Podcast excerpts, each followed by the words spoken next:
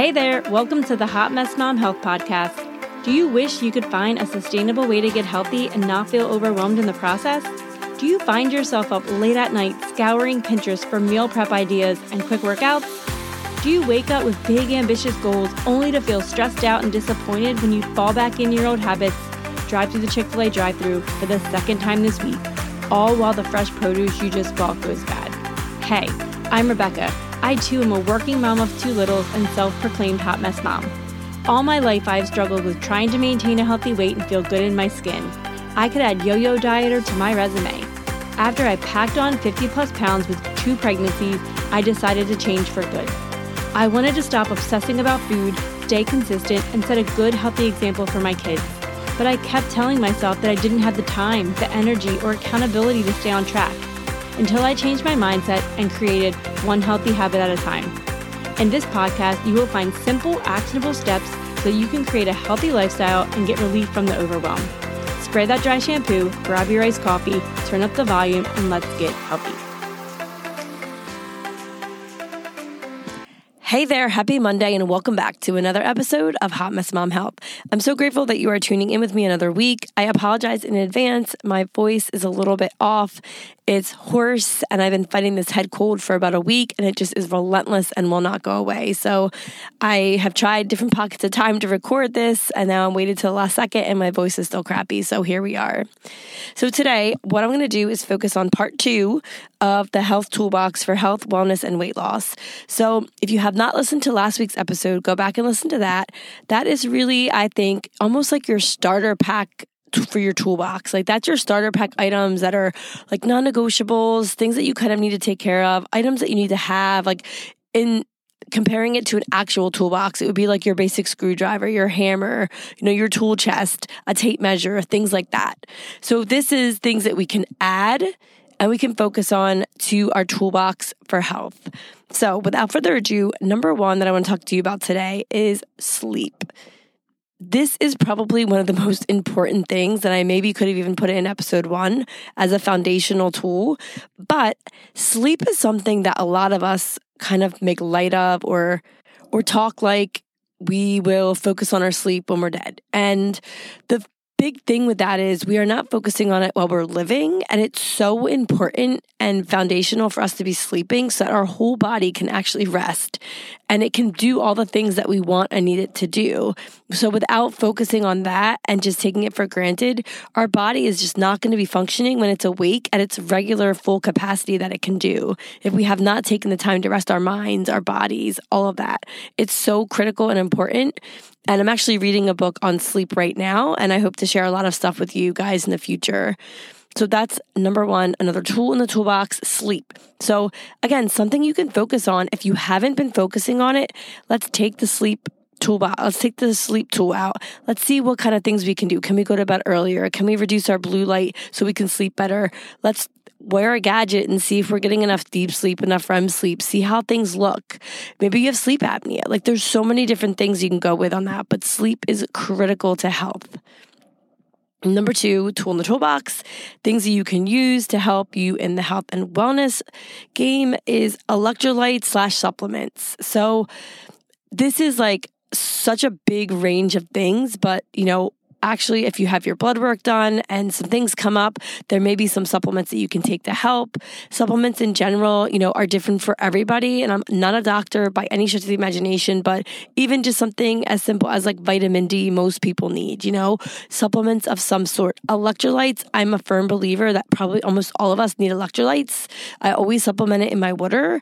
Um, magnesium, potassium, electrolytes they make you feel energized at least for me they do if you're working out if you're hot if you're not drinking enough water um, if you you know feel dehydrated if you're going through a keto flu or something like that electrolytes are critical and there's a whole episode I could do on that, but there's so many other supplements. If you've been to a doctor, a nurse practitioner, or is anybody, nutritionist, dietitian, anybody that can prescribe different things to you and put you on a supplement regimen, there's so many different ways you can go about doing that and using it as a pure supplementation to maybe some deficiencies that you have. But again, it's looking at it like, okay, these are the things that I'm focusing on now. What can I tweak about what I've been doing? What can I improve upon to get me to that next level of health that I'm looking for? And I think supplements are something that can be used at different times and they are something that can help boost your health.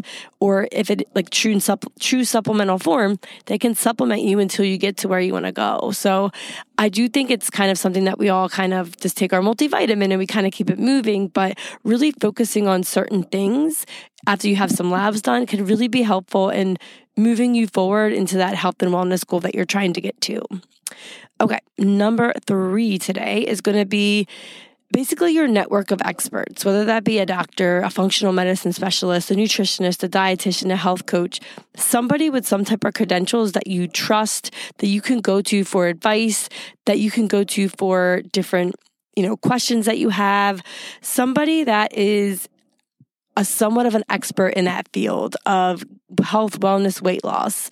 No matter who that person is for you, knowing that they are useful tools in your toolbox. There are people that you can go to at different times when you're battling different things that you can go to for advice. You can go to for a little sharpening of your tool, you know, like say, Hey, I've gotten this far, but this is where I want to go. And I kind of need to sit and talk to you. I kind of maybe need to go through my labs again.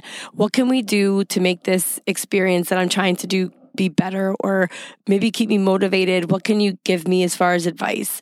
I think a lot of times that we forget that there are so many useful experts out there, and it may not even be somebody you know personally. There's a lot of doctors, nutritionalists, and functional medicine doctors that do things over Zoom. So it might not be an office that you go to, but there's so many resources out there with experts that you know you kind of know i find that women had this instinctual thing about them where they know their people right away. Like you're going to know if you mesh with that person and if they're going to give you advice that jives with you and where you are in your life and where you are looking to go. So just know that there is experts out there that you can find. It's almost like dating, you know, find the person that is a good fit for you. And that's kind of maybe been on your journey too. I think is a is a good person to partner with as far as experts go. Okay. Number 4 is a big one. And this is something that I don't think is used as much as it should be. And that is community. I think this thing, this term is so powerful when it comes to trying to do anything as far as, you know, health and well, health, wellness and weight loss. I cannot talk. And really looking to whether it be a walking group in your neighborhood, a Facebook community, a Peloton group on a Peloton Facebook page, just anybody that is has a common goal, right? There's tons of intermittent fasting groups on Facebook. There's vegan groups on Facebook. There's keto groups. Just finding a community, and maybe it's something actually in your community. Maybe it's on your neighborhood page. You post, Hey, I'm struggling with losing my 30 pounds that I've been holding on to for years. Is anyone out there going through the same thing and want to use each other as accountability partners? Finding your community is critical. It's a critical tool and it's not used enough. So, really keeping that in your mind that that is a tool in your toolbox. Community, it can be so powerful in moving that needle forward.